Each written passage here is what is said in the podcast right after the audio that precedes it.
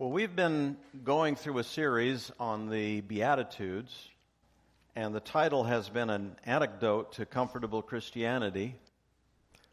And uh, we're going to finish that series this morning with the final Beatitude. And I've got to say that uh, as I was preparing this message uh, to share with you today, I felt un- particularly uncomfortable. So I think the work is happening somehow, and I'm being shaken out of some comfort zones as I dwell on these things that Jesus said that are so central to his purpose and to his kingdom. And uh, maybe I shouldn't call it discomfort. Maybe I should just call it straight up conviction of the Holy Spirit. That might be closer. Anyway, let's pray. Lord Jesus, we thank you for your presence here with us by your Spirit. Father, we're so grateful for your word.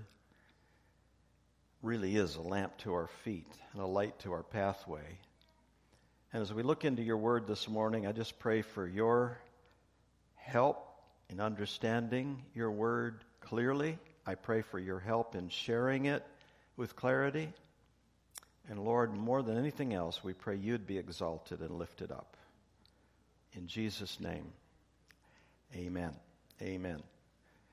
Well, uh, we're going to just take a quick look at the first and last of these Beatitudes, and everything in between is a part of the package. But uh, in chapter 5 of Matthew, verse uh, 3, Jesus said, Blessed are the poor in spirit, for theirs is the kingdom of heaven. And then skipping down to the last one, the last of the eight Beatitudes, in verse 10, it says, Blessed are those who are persecuted for righteousness' sake, for theirs is the kingdom of heaven. So, this series of statements about God's blessing upon us starts and ends with the kingdom of heaven. Blessed are those Blessed are the poor in spirit, for theirs is the kingdom of heaven. Blessed are those who are persecuted for righteousness' sake, for theirs is the kingdom of heaven. And it's like these two first and last Beatitudes kind of form an envelope for all the Beatitudes to fit into. In other words, each and every one of these Beatitudes have to do with the kingdom of heaven, with Jesus' royal rule and reign over all things. And what life is like when we're walking in relationship to Him in His kingdom. And so, really, it goes on. I'll read verse 11 here, the final verse in this series of statements about uh, these, uh, these things concerning Jesus and his ways. He said, Blessed are you when others revile you and persecute you and utter all kinds of evil against you falsely on my account. Rejoice and be glad, for your reward is great in heaven. For so they persecuted the prophets who were before you. So it's noteworthy to see how this, the, these statements Jesus makes begin and end with the kingdom of heaven or the kingdom of God or the kingdom of Christ, this synonymous terms. Matthew prefers the term kingdom of heaven in his gospel. And uh, so we're talking about Jesus continually preached about and talked about his kingdom. He continually preached and talked about what life is like in his kingdom. And, uh, and so we, without having the time to fully flesh this out, I can say this. The kingdom of God and living in his kingdom is basically this. It's an interactive relationship with Jesus by the Holy Spirit and through the light and the illumination of His Word. The kingdom of heaven is not just where you go when you die. A lot of times when people say the kingdom of heaven, uh, the first thing that pops into their mind is, well, I guess that's where you go when you die. Well, that may be true enough, but that's not the, the, the, the, the sum total of what the kingdom of heaven is about. When we see what Jesus says, particularly regarding the kingdom of heaven, it speaks of God's activity, of His activity here in the world right now. It's the God activity going on in the world around us. And it speaks of our participation, those who are uh, children of God, children of the kingdom, citizens of the kingdom. It speaks of our participation in his royal rule, his royal reign over all things, our participation in his purposes in the earth. So these Beatitudes deal with that. Blessed, each one starts with the word blessed. Who's blessed is the issue for Jesus in teaching us these Beatitudes. Who is blessed? Who is well off? Who has the good life?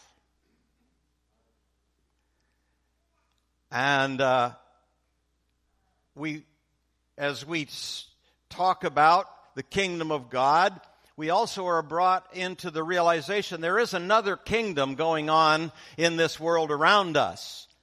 The kingdom of this world or the kingdom of Satan the kingdom of darkness are terms to describe it. It's nothing not to be compared with the kingdom of God. It's not the, it's, it's, it's not the, the, it's not eternal like the kingdom of God. It's not, it's not sovereign in power like the kingdom of God, but it is a reality in our world and it will come to an end.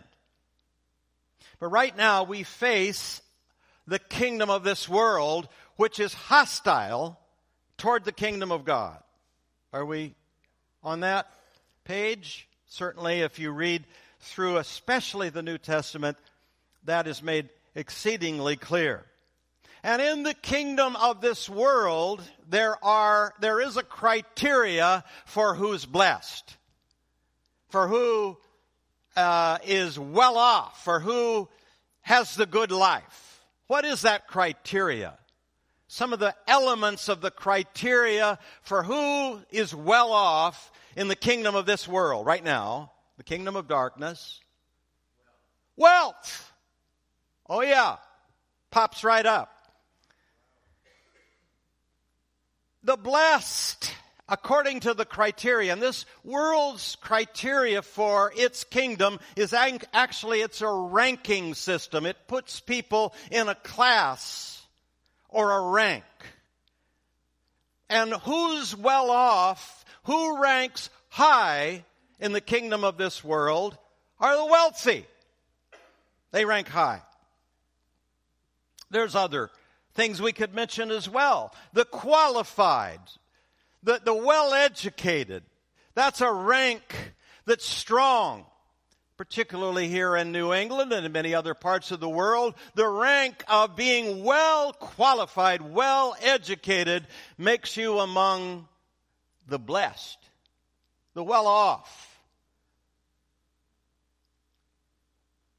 Another qualification to be part of that special well off crowd is to be popular to receive the applause of people, or particularly the applause of people that you're particularly wanting to impress, to be, to be applauded by them indicates that you're living the life, the good life, the dream. You're well off. Now that's the kingdom of darkness.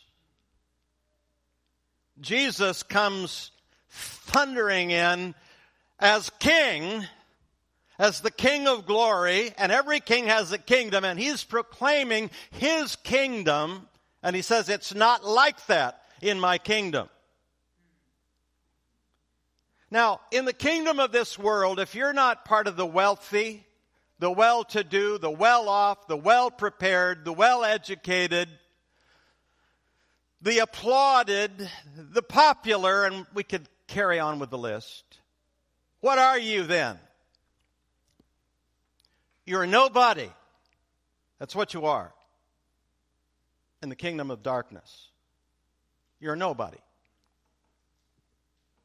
But here's Jesus now proclaiming his kingdom, and he says, you know, in essence, he says, he warns those who are high ranking in the kingdom of darkness and he says, you're in danger of missing out completely in my kingdom. You're in danger of being completely left out of my eternal kingdom unless your heart changes, unless you change, and your confidence is no longer in those things. And when Luke, in Luke's gospel, when he uh, uh, gives this message about uh, the, the, the, the, Beatitudes, I personally think Luke's uh, uh, uh, rendition of this is essentially same message as another occasion. And Jesus was an itinerant preacher, and I'm sure he preached this message repeatedly or something very similar to it. And so when Luke goes through the, the, the Beatitudes that Jesus uh, taught, he also shares how Jesus gave warnings or woes to the people. So he says, blessed are, blessed are, blessed are. And then he says, woe are you. Woe. Be, there, this is, in other words, there's a, there's a warning here that you could miss the blessing I've come to bring. And he puts it like this, Luke 6, 24. Woe to you who are full, uh, let's see, let me get it right here. Woe to you who are rich, for you have received your consolation.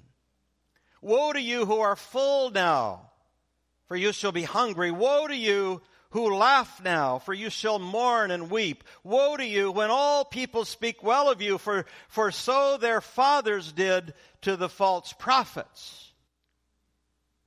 See, he's addressing those that are high ranking in the kingdom of this world, and he says, beware.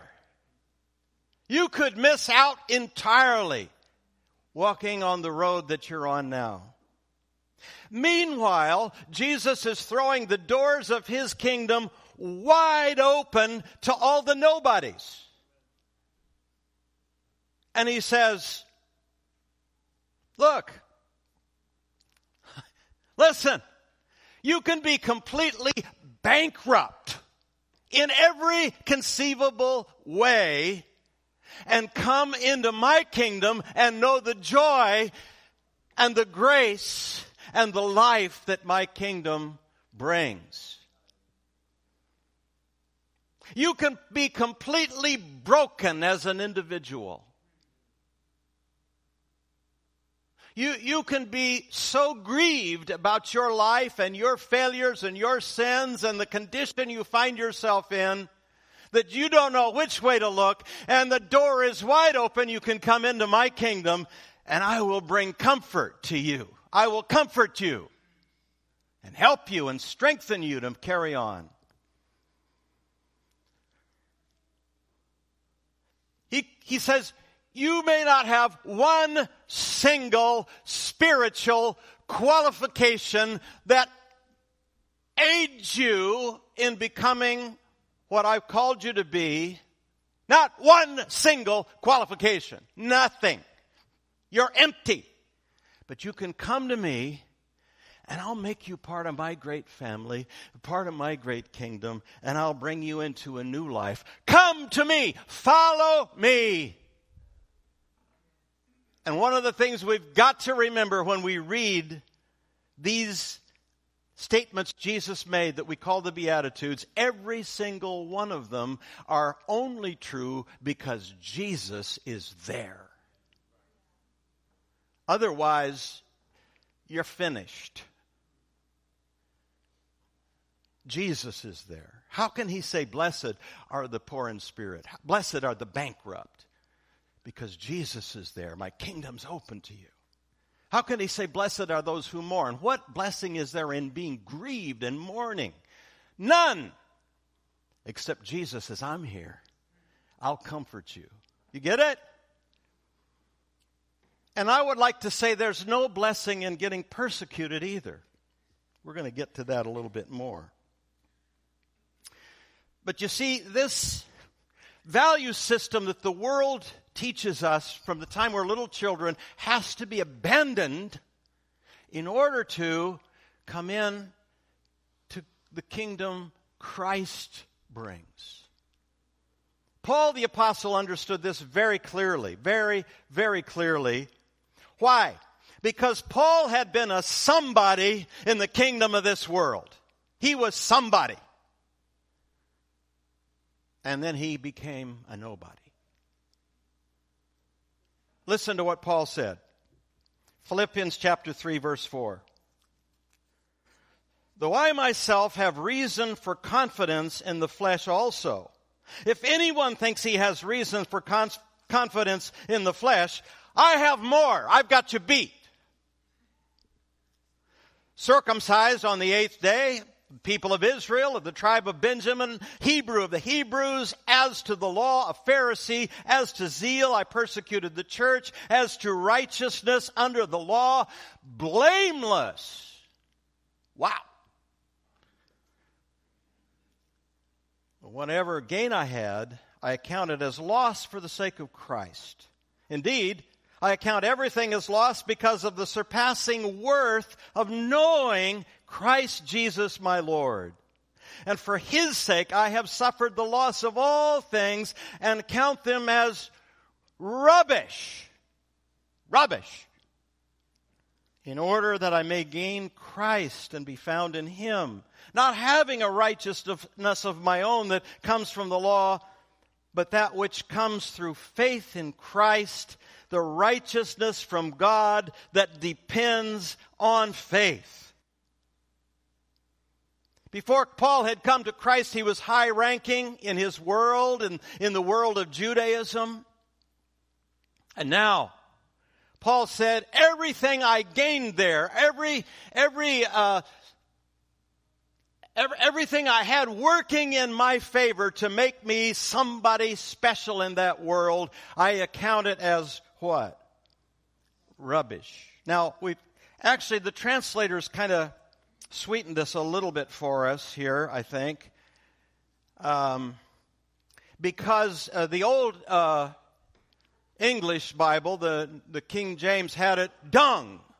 Dung. And that actually co- comes closer to the word Paul used there.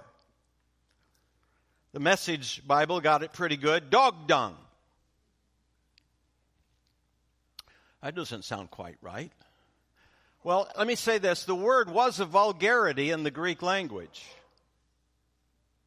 We have a word like that in the English, but I don't guess it's appropriate in polite company.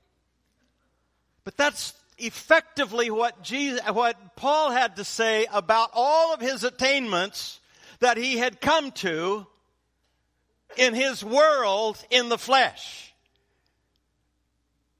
It's just stinky dog poop.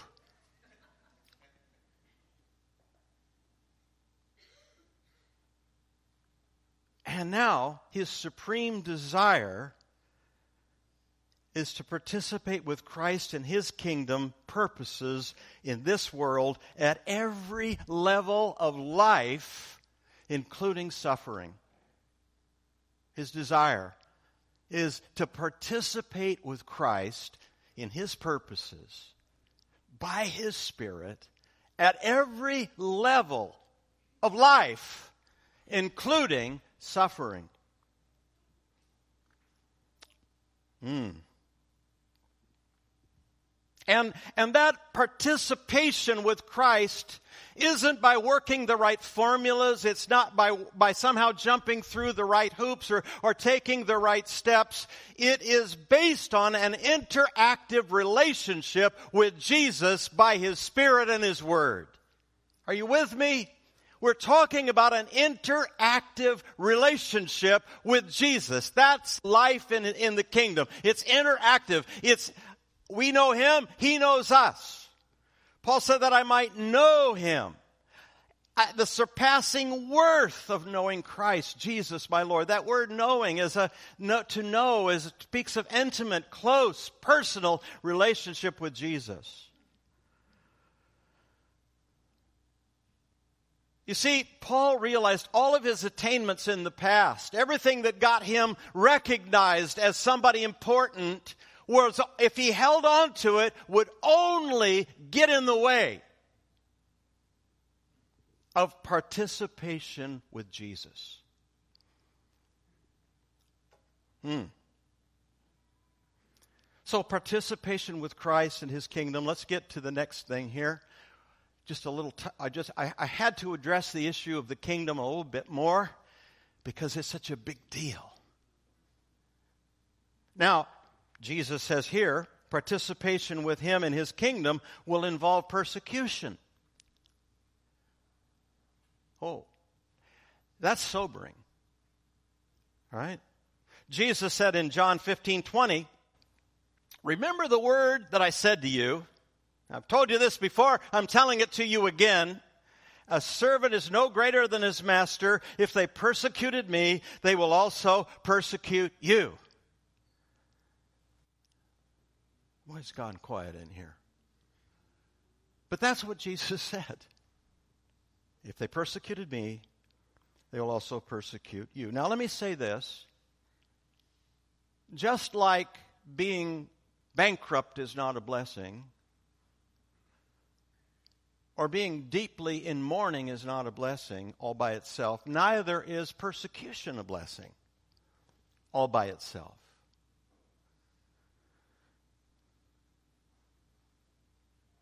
You see, God's word and, and what Jesus has to say is not encouraging us to go out and try to get ourselves persecuted so somehow we go up the ladder in his kingdom. No, that's not how his kingdom works. Anyway, there aren't ladders to climb. There's a relationship to nurture with him.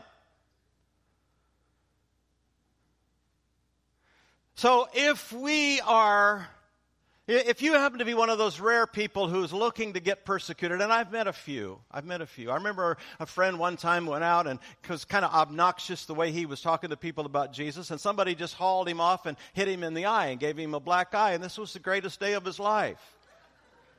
I thought, well, you know what? I think you may have a psychological problem there, my friend.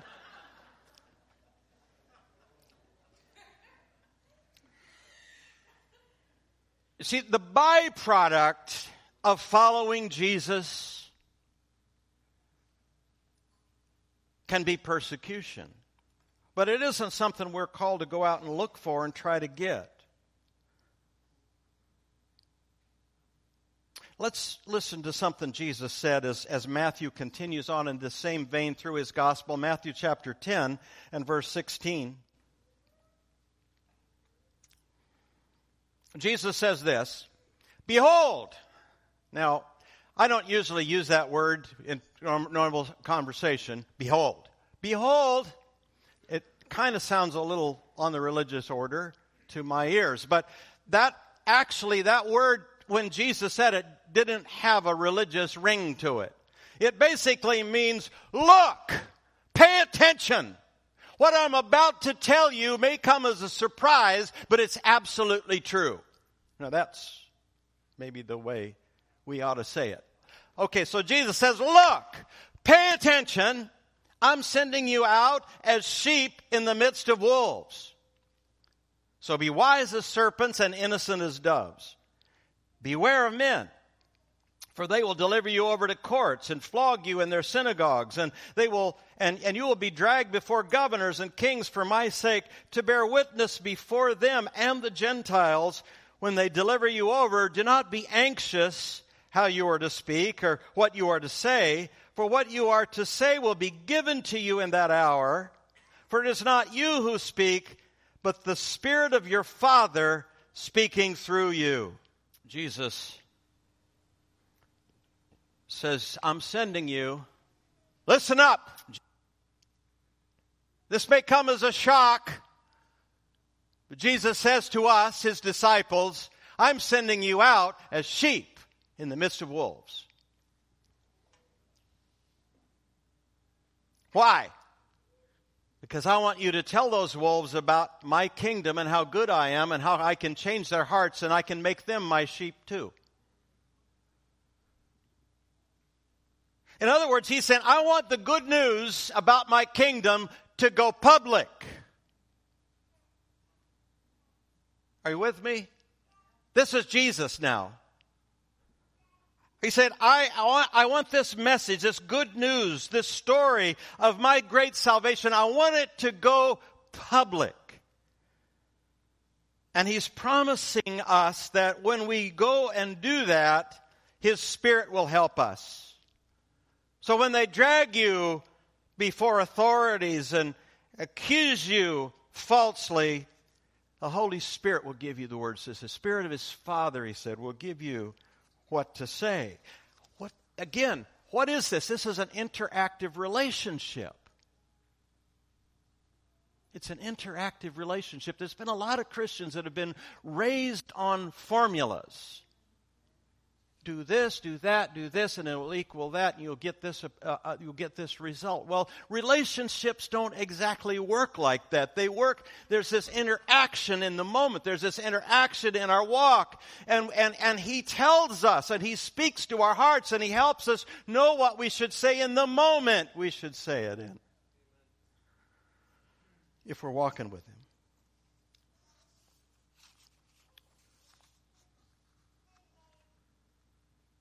And going out and doing what Jesus commanded us to do will mean we will be sheep among wolves. Now, many of us as Christians mostly live our lives, and I'm speaking to myself,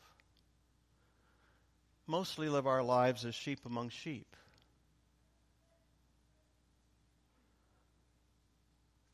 Well, we are part of a community, and we do need each other.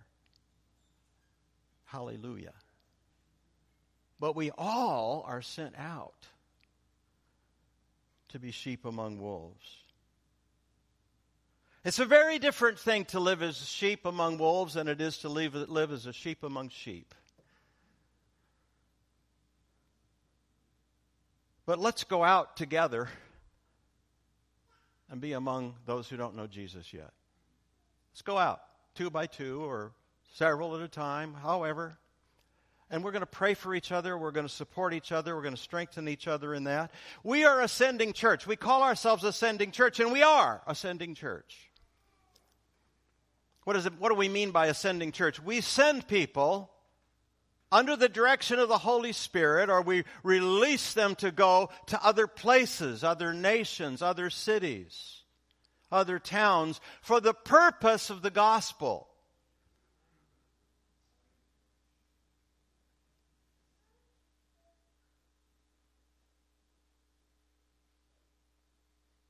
We're glad that we have some of those folks with us here today.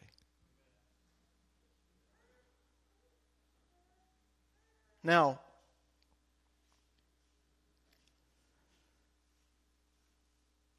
when people that we know and love go to another part of the world or another city or another another place with the purpose of making the gospel known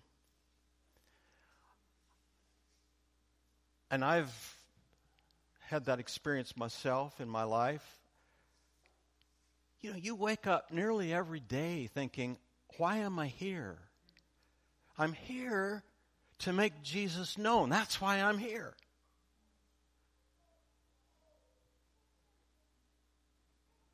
And you pray and you think, oh, God, please help me. But let me, here's the deal that's not just for the people we send out. That's for you and I who stay home. We are here. For what reason? For the purpose of making Jesus known. Well, we gave some money to help support those who go. Praise the Lord. But that doesn't release you from Jesus' command. We have to follow him. And he says, I'm sending you out.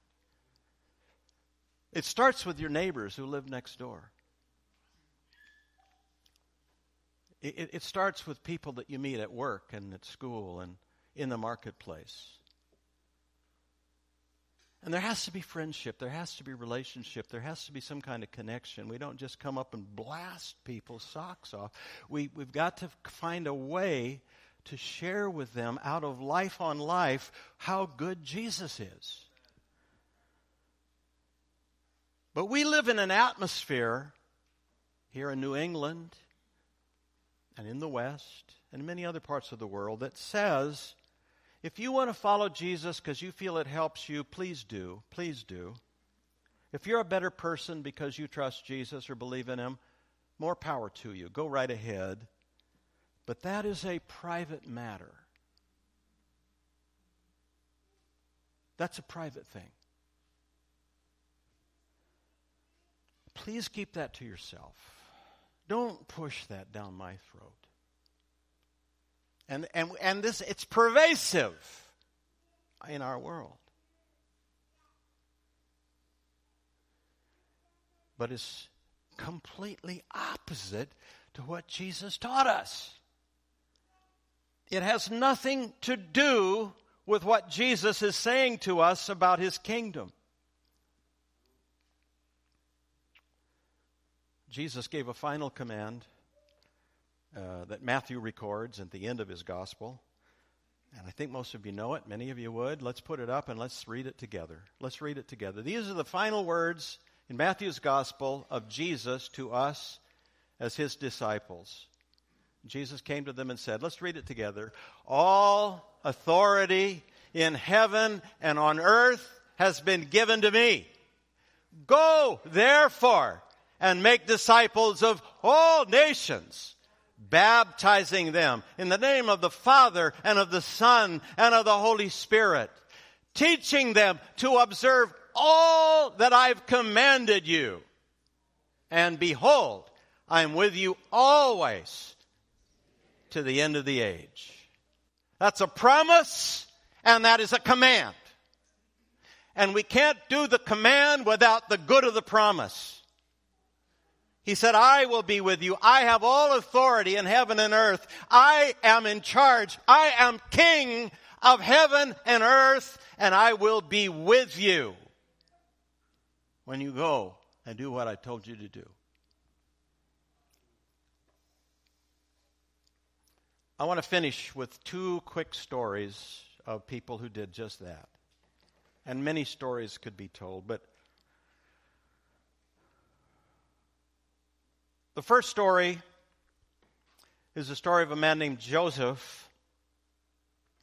Joseph was a tall, slender African man. He was a member of the Maasai tribe, the Maasai people. And Joseph was a warrior among those Maasai people. He had the uh, the, the, the ritual scars on his face that said to everybody that he had fought a lion single handedly and killed him with his spear. And he was held in high honor for that as a warrior. Now, one day Joseph was walking along a dusty road there in his homeland, and someone that he met traveling along that same road shared the story of Jesus' salvation with Joseph.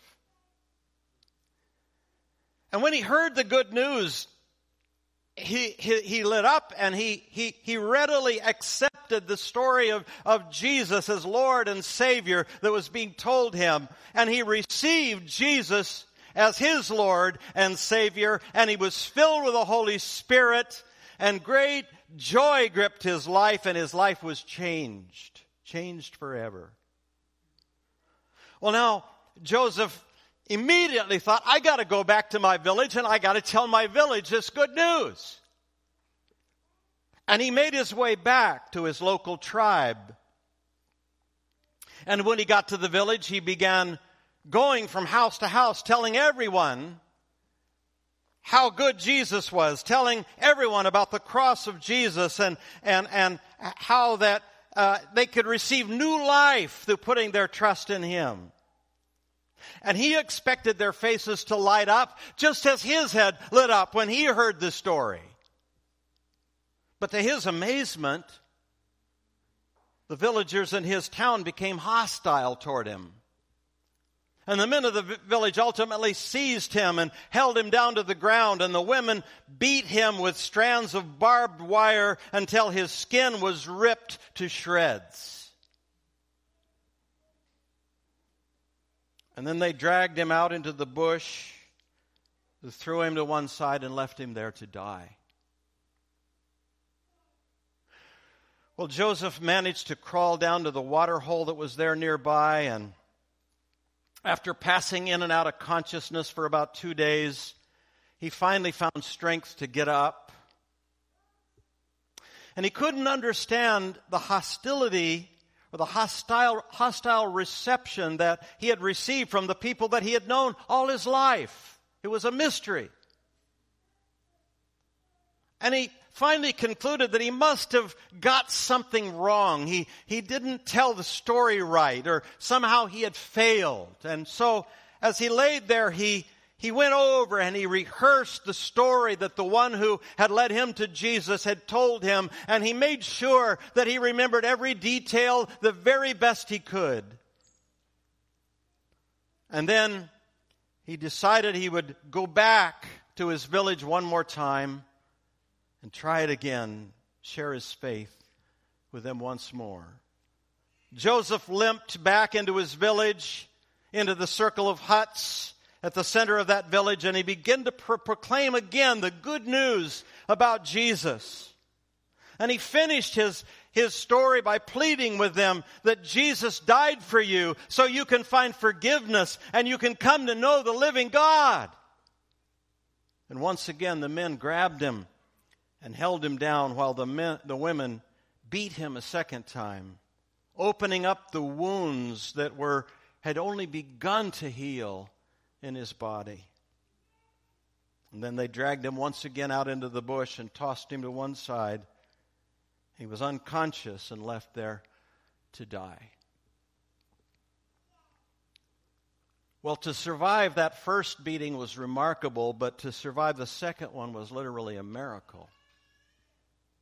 And after several days, Joseph finally awoke out of unconsciousness out there in the bush, beaten, scarred, bloody. And yet, somehow, deep inside of himself, he purposed to go back into that village one more time.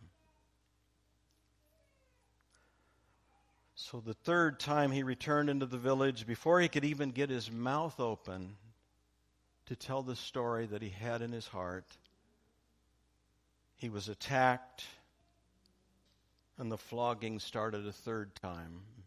And this would have certainly been the last.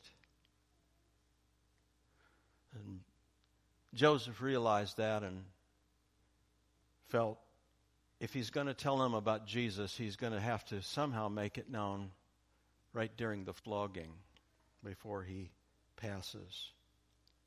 He began to, the best he could, speak them about, to the, about the Lord Jesus and his power to forgive them and give them new life. He got it out somehow. And just before, just as he was slipping out of consciousness, he noticed that the women who were beating him with the barbed wire were also weeping, and he was gone.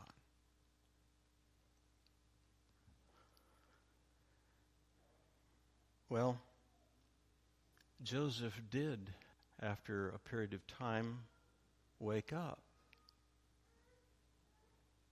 He regained consciousness. Again, this is nothing short of a miracle. And he was not out there in the wilderness tossed to one side, he was in his own bed.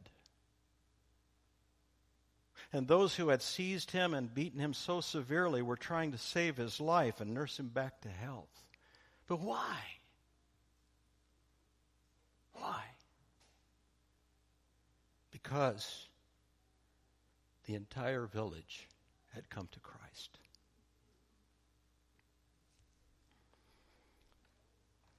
You can read that story, and it's published in more than one place, but you can read that story in this book, Let the Nations Be Glad, by John Piper. And if you haven't read this book, I would really recommend you read it because here John Piper has tried to lay down a biblical foundation for why the, the great passion of God's heart is that the nations would be glad.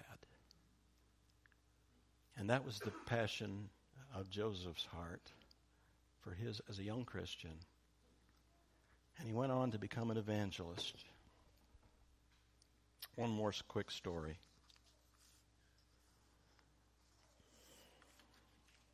This is a very different story about persecution.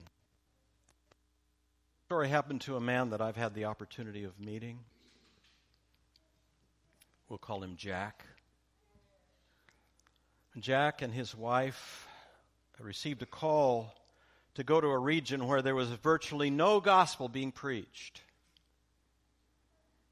And they went there and diligently shared the good news about Jesus for many years. Jack and his wife, during those years, faced seasons of persecution on numerous occasions. But on one occasion, Jack went through an especially painful attack of persecution against his own character. He was accused of a crime involving child molestation. And he went through a long and very painful and difficult public trial, which was made even more public by the local media.